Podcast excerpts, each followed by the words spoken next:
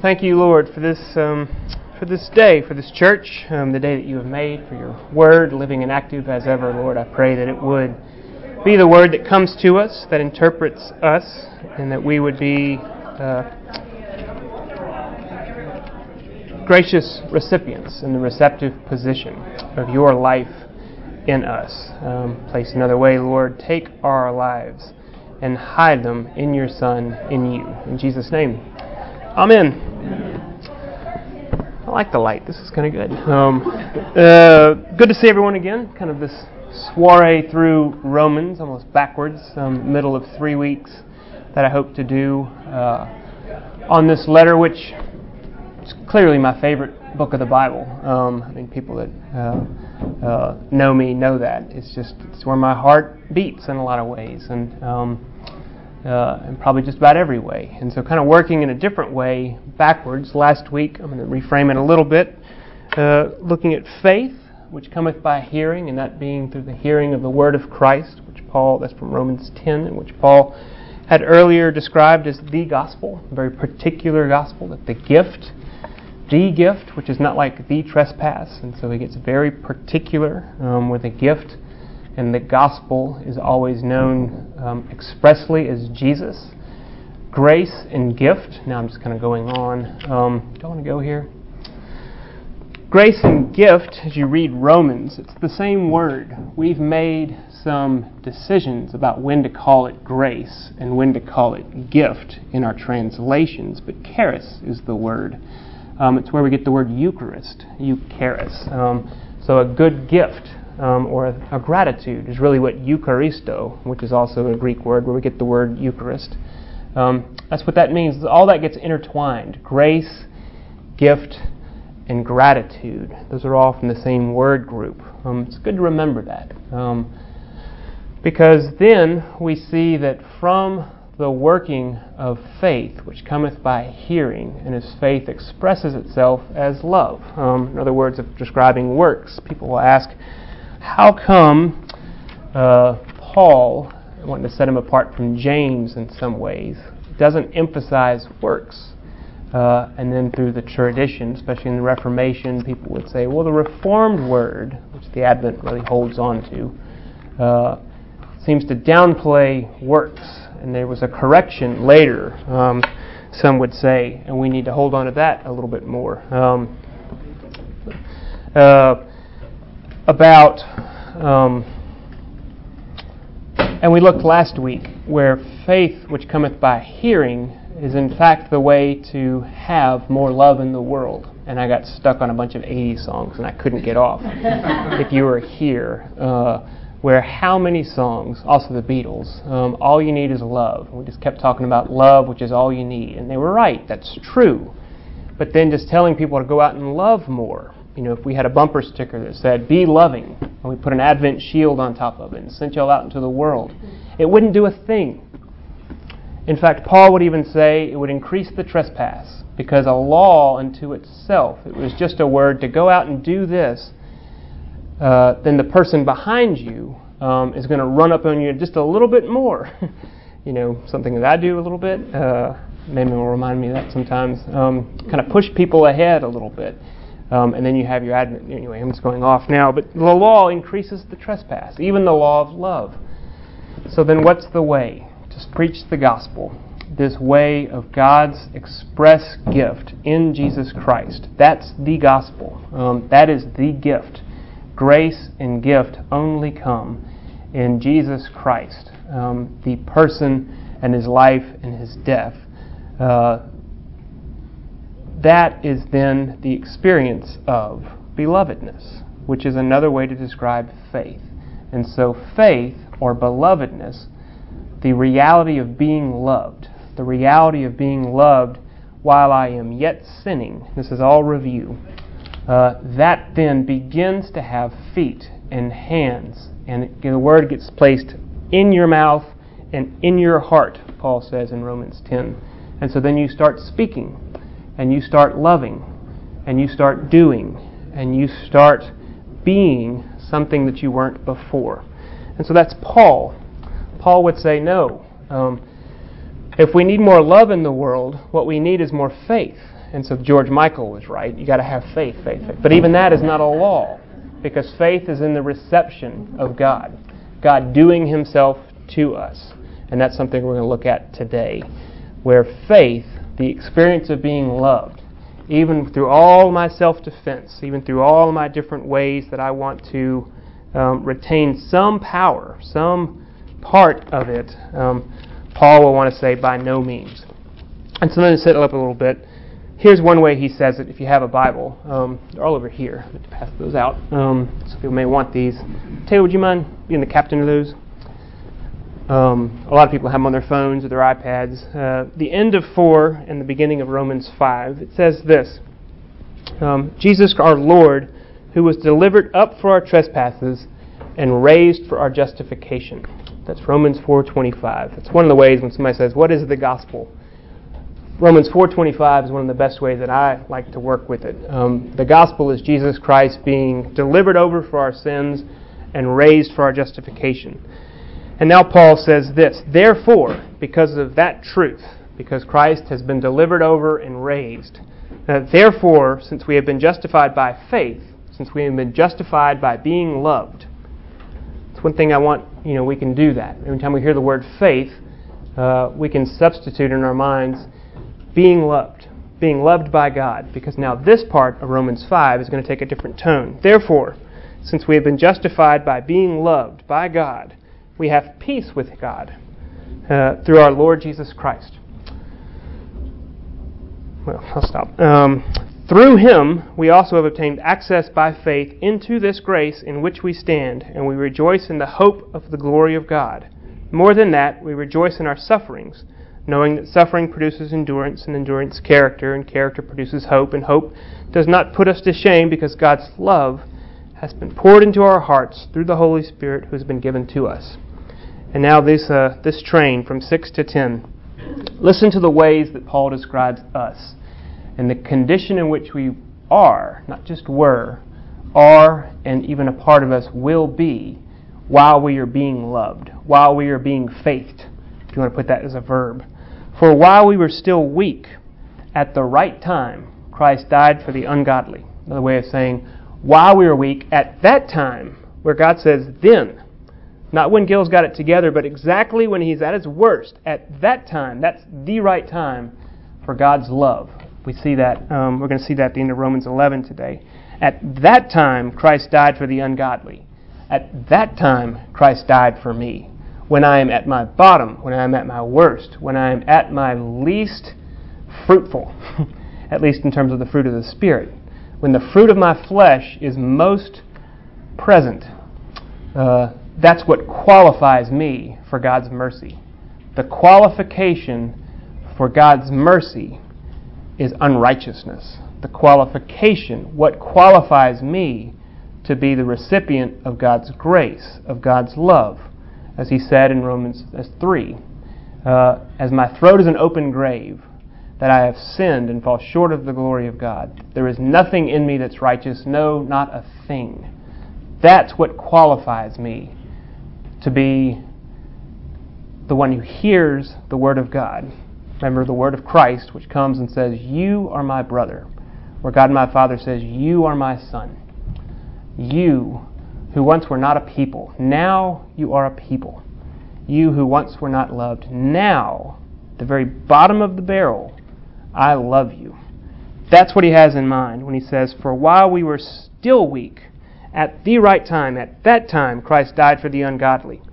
For one will scarcely die for a righteous person. Remember my contrast of unrighteousness and righteousness? What qualifies us to be the recipients of God's righteousness? Unrighteousness, my unrighteousness. For a, one will scarcely, gives us a little rhetoric, um, for one will scarcely die for a righteous person, though perhaps for a good person one might dare to die. That's kind of a Greek reference. But God shows his love for us in that while we were still sinners, there's the second one, Christ died for us. Since, therefore, we have now been justified by his blood, much more shall we, save, shall we be saved by him from the wrath of God.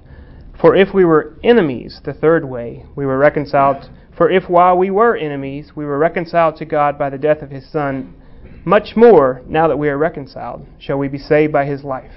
More than that, we also rejoice in God through our Lord Jesus Christ, through whom we have now received reconciliation. So that's all sort of what we talked about last week.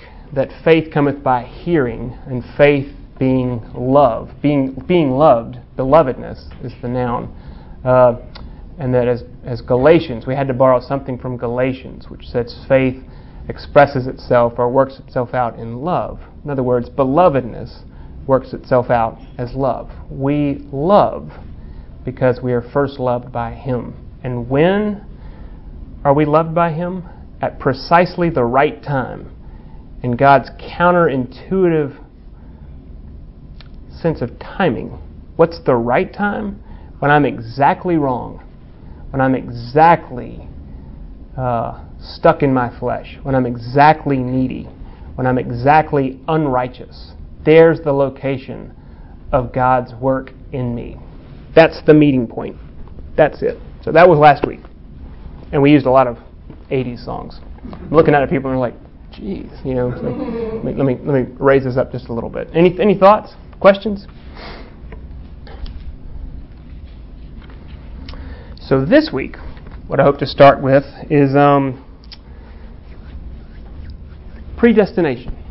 That's where we're going. Isn't that fun? now, what is that? What comes up when I even say the word? Not a rhetorical question. I'd love some feedback here. Division. Division. Isn't that interesting? Helpful. What's that? Periphery. Periphery. The peripheries. So, periphery, where it's something on the side. That's like Christianity 3.12 or something like that. It's on the side, it's not central. Is that right? Yeah. It's good. What else? Fear. What's that? Fear. Fear. Good.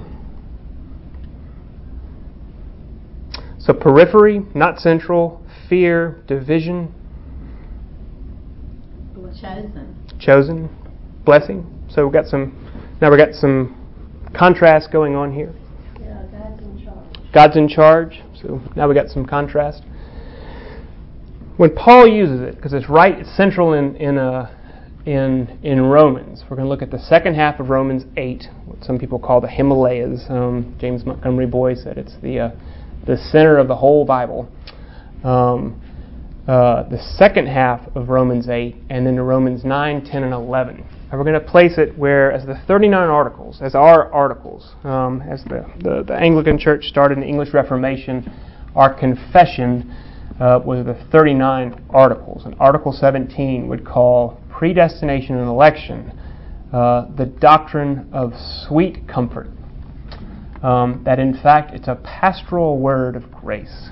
Um, that it's uh, the antithesis of fear and division because it's been abused absolutely, uh, used wrongly and injuriously to make people doubt the security of God's love for them at precisely the right time. And what's the right time? When I'm completely wrong, which makes me think, oh my gosh, I must not be one of the elect. I must be outside. And that's how it sometimes felt, isn't it? I mean, that's how I feel it. And I even know this stuff, quote unquote, no.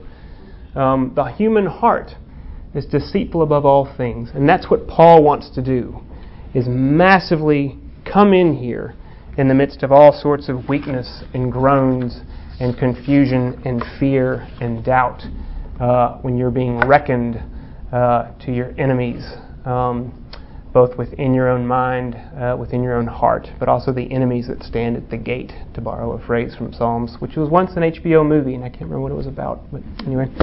Um, so, all that's to say, uh, how do we make sense of all that um, when we are going forth with this longing uh, that he's going to be talking about in Romans 8 as we're I guess I have to say one more 80s. When we're looking for love in all the wrong places, um, when we, we capture in that old that Urban Cowboy, wasn't it? That was the first movie I saw in a theater. Thought I'd tell you all that. Um, when you're looking for love in all the wrong places, uh, it says a lot to say that you know there I am. I'm longing for something. I don't have a clue where to go.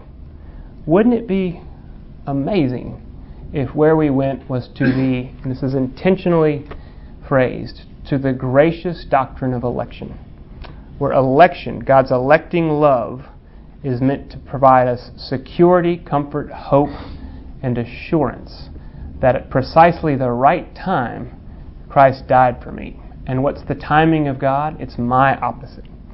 when I am at my worst, God is most present.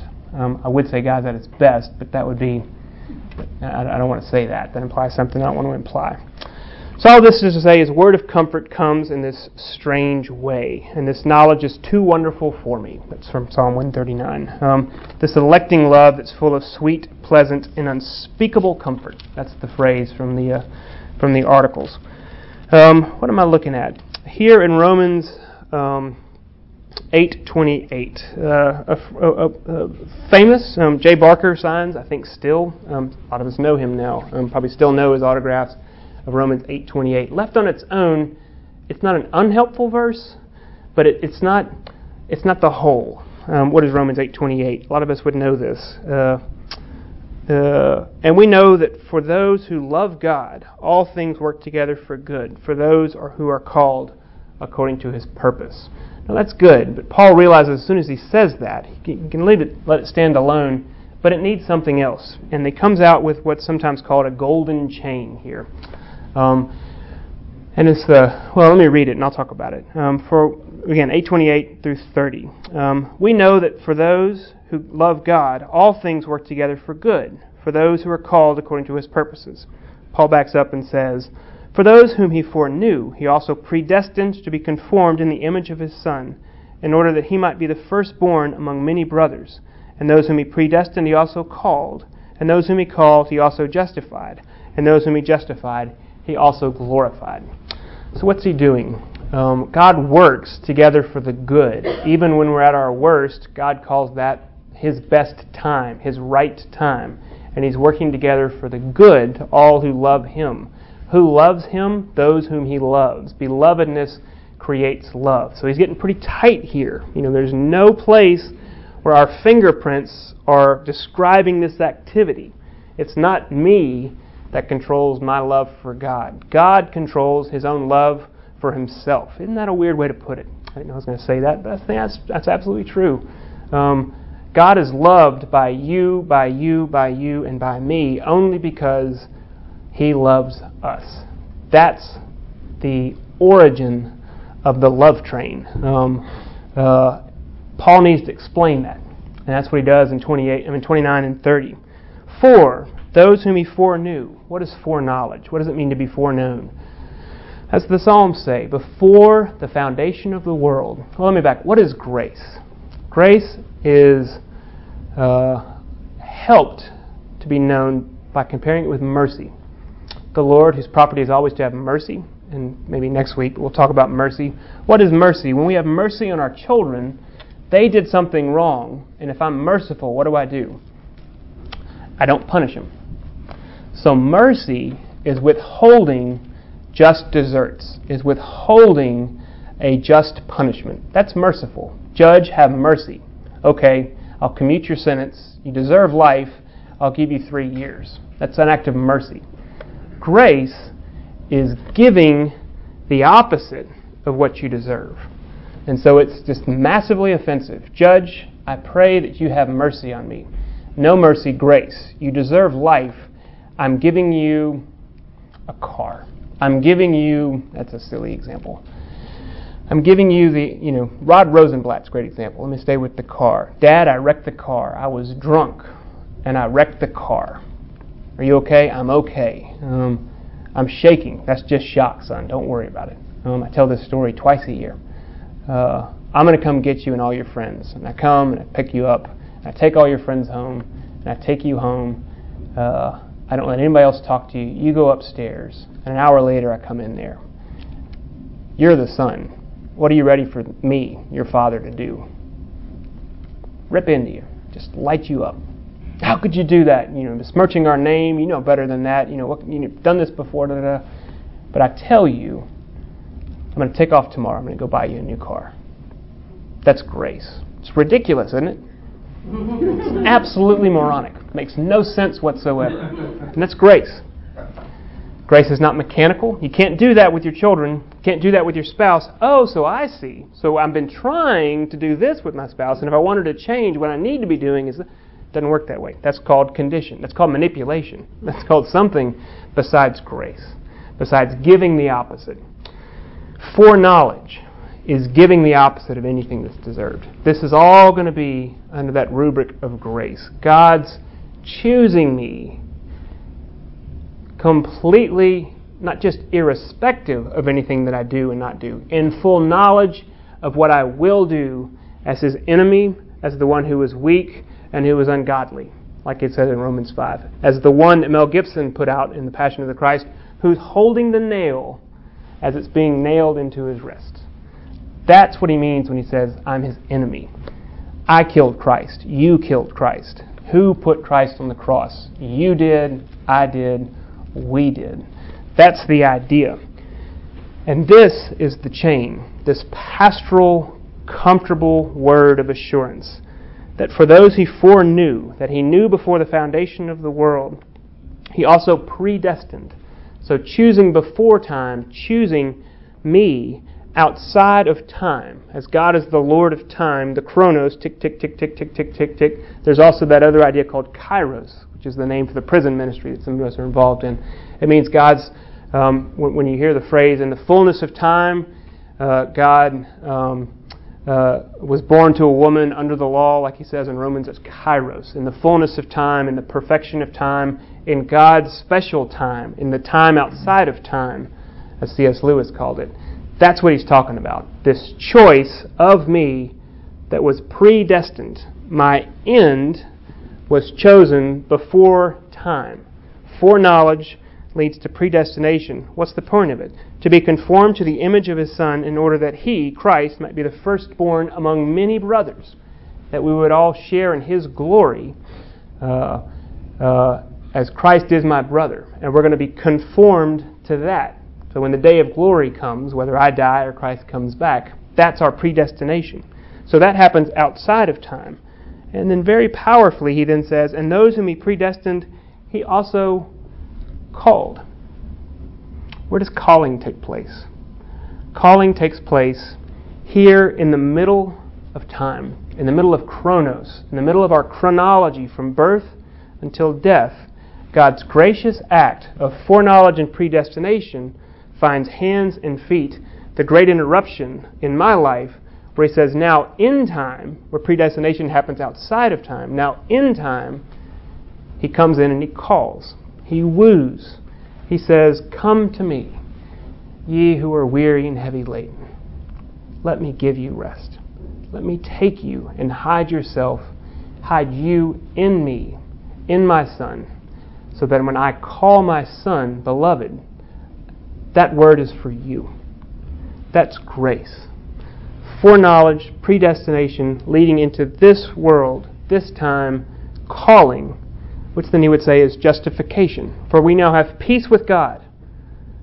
That's what he says in Romans 5. That's a big deal. Remember, I tied it to our liturgy last time? Where we come out and we say, okay, so hear the law. Love the Lord your God with all your heart, soul, and mind, and love your neighbor as yourself. That's not good news. That's not good news because I can't. Love God, but you won't. Um, and he knows that. So then he says, outside of that, I call and justify. Because to justify is to bring peace. Outside of that, if we really sat in front of a living God who we thought was the God of the Bible, it would not be peace. There would be no peace. We could not stand we would be in front of him like Isaiah and say, Woe to me, for I am a man of unclean lips. I'd be like, what's his name? Uh, Uz. That's a name for your son. Um, Uz, who accidentally, when he stumbled and he was carrying the ark and it touched him and he died, just like that. That's how holy it is. But God says, No, now you have peace. And it happens here in Chronos, in the midst of calling, which is then justification, which leads to glory glorification. Glory is, is life language. That our life, uh, which is both here and in the life to come, is given. And that's what Paul is talking about in this whole passage. From 818 until 830, um, uh, he starts and ends with glory. For I consider the sufferings of this present time are not worth comparing to the glory that is to be revealed in us. And then in 30, uh, and those whom he justified, he also glorified.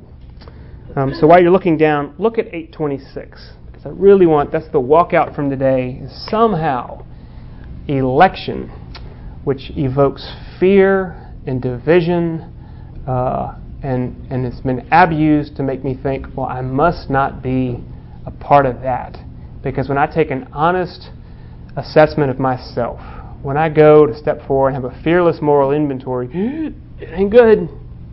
I surely, he must not be there for me because I, there, there's no good in me. There is no health. Look at 826. Uh, the Spirit helps us in our weakness.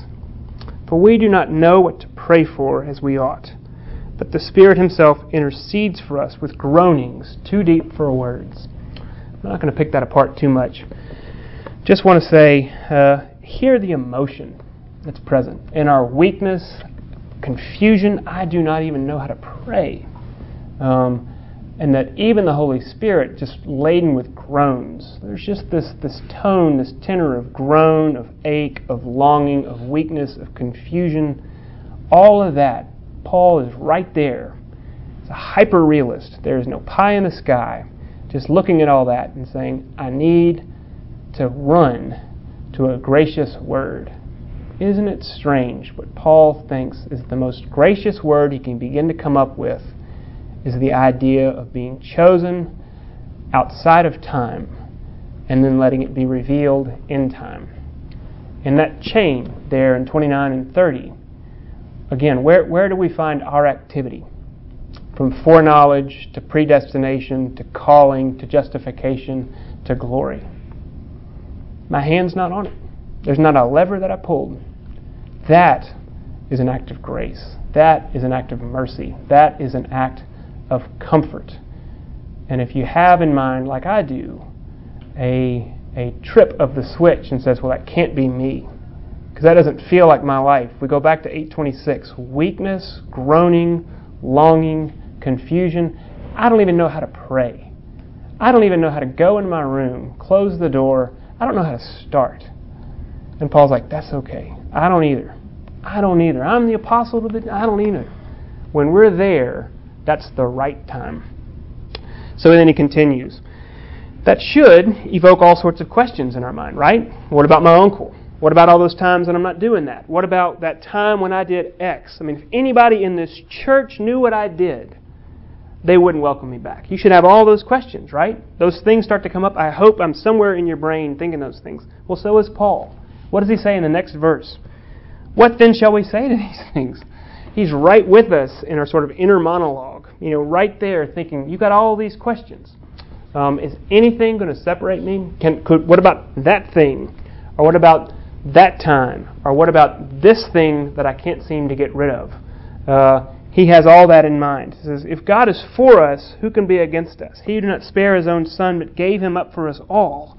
How will he not also with him graciously give us all things? Who shall bring any charge against God's elect, those whom he foreknew and chose and called and justified and glorified.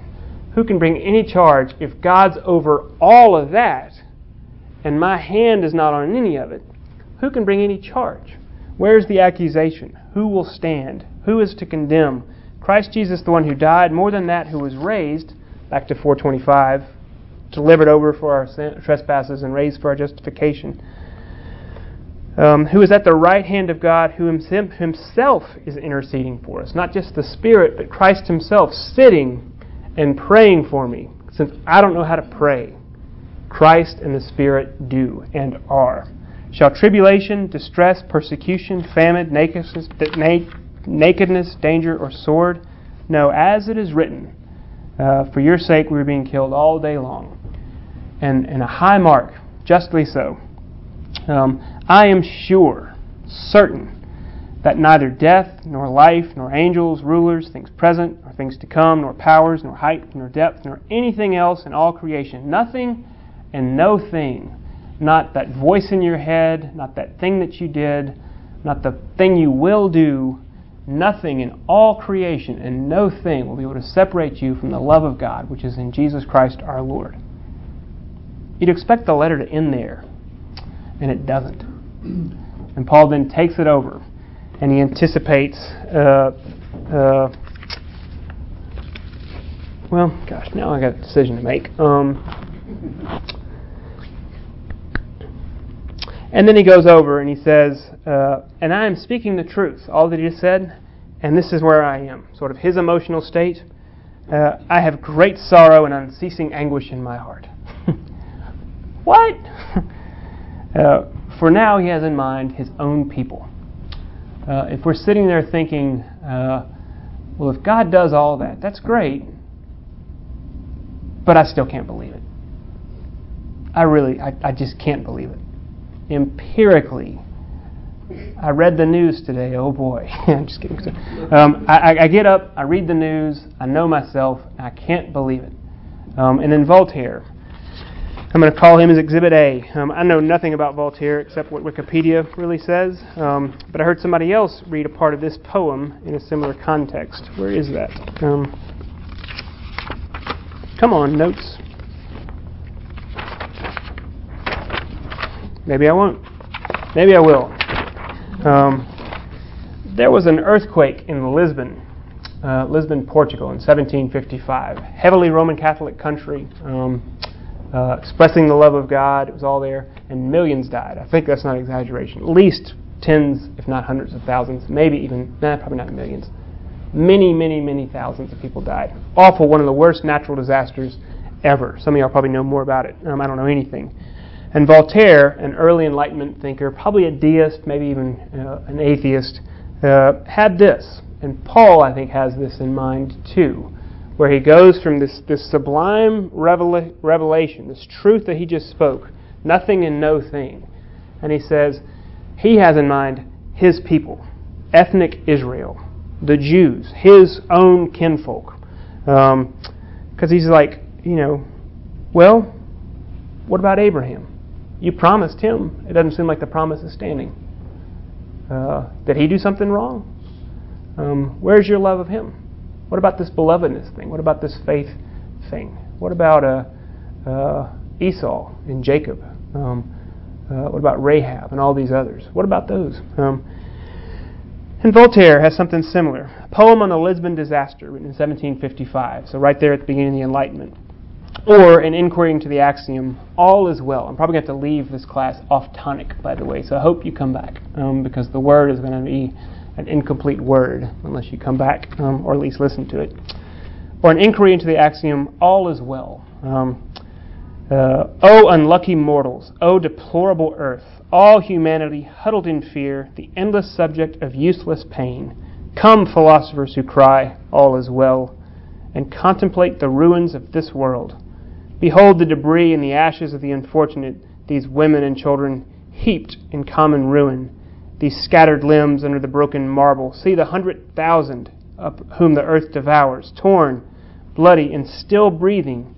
They are entombed beneath roofs and die without relief from the horror of their suffering lives. As the dying voices call out, Will you dare respond to this appalling spectacle of smoking ashes with, this is the necessary effect of the eternal laws. Kind of the watchmaker ideal. Freely chosen by God. Seeing the mass of the victims, will you say, God is avenged? Their death is the price of their crimes. It's kind of like when Katrina happened. You remember that? Some people said, well, that's just the Lord's repayment for the den of iniquity that New Orleans is. That's the same thing he was picking on. It's been around for millennia, that idea that God repays evil for evil. And that's what he's saying. God is avenged. Their death it's the price of their crimes. I don't know what they did, but they must have done something to deserve it. Lisbon deserved the wrath of God. That's what Voltaire is trying to poke at the Christians who want to say otherwise. What crime, what fault had the young committed who lied bleeding at their mother's breast? Did fallen Lisbon indulge in more vices than London or Paris, which live in pleasure? Lisbon is no more, but they dance in Paris.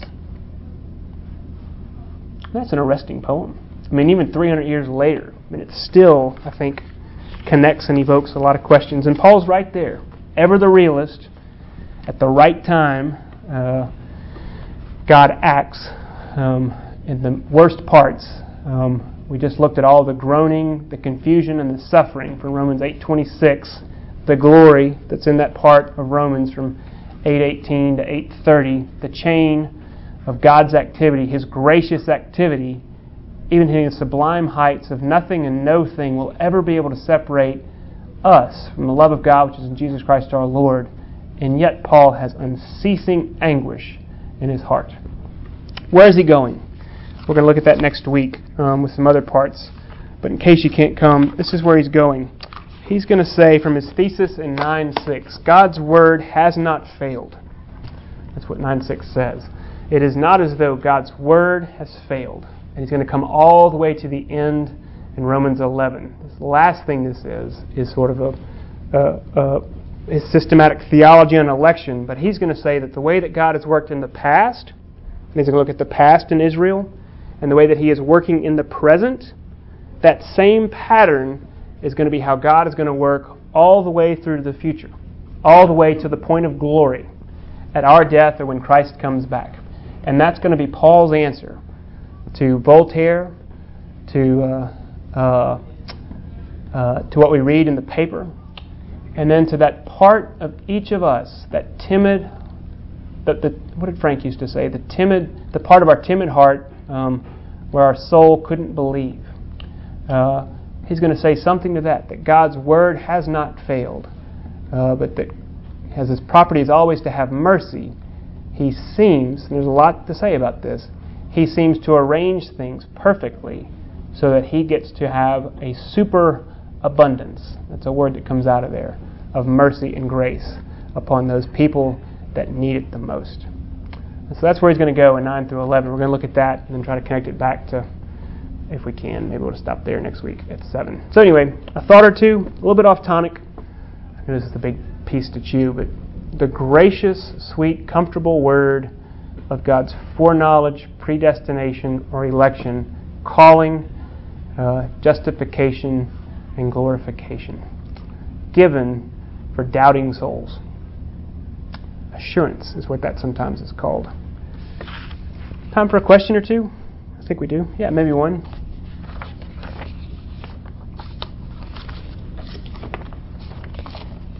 It's big stuff. Romans is not trifle. But I don't think we do either. I don't come here on Sunday morning just because it's fun. Let me pray.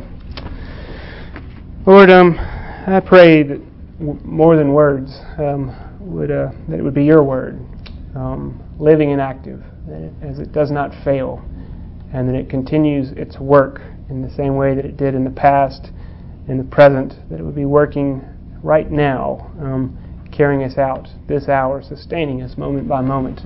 Um, Lord, give us an awareness of the right time when Your activity is palpably present while we are yet sinning, while we are weak, ungodly, and your enemies. Uh, that you would love us then, fully and completely. Help us to take that as a word of comfort, of strength, of assurance, of, a, of certain and sure hope that nothing and no thing will dislodge that ground of our being. Lord, again, let it be. In Jesus' name, amen.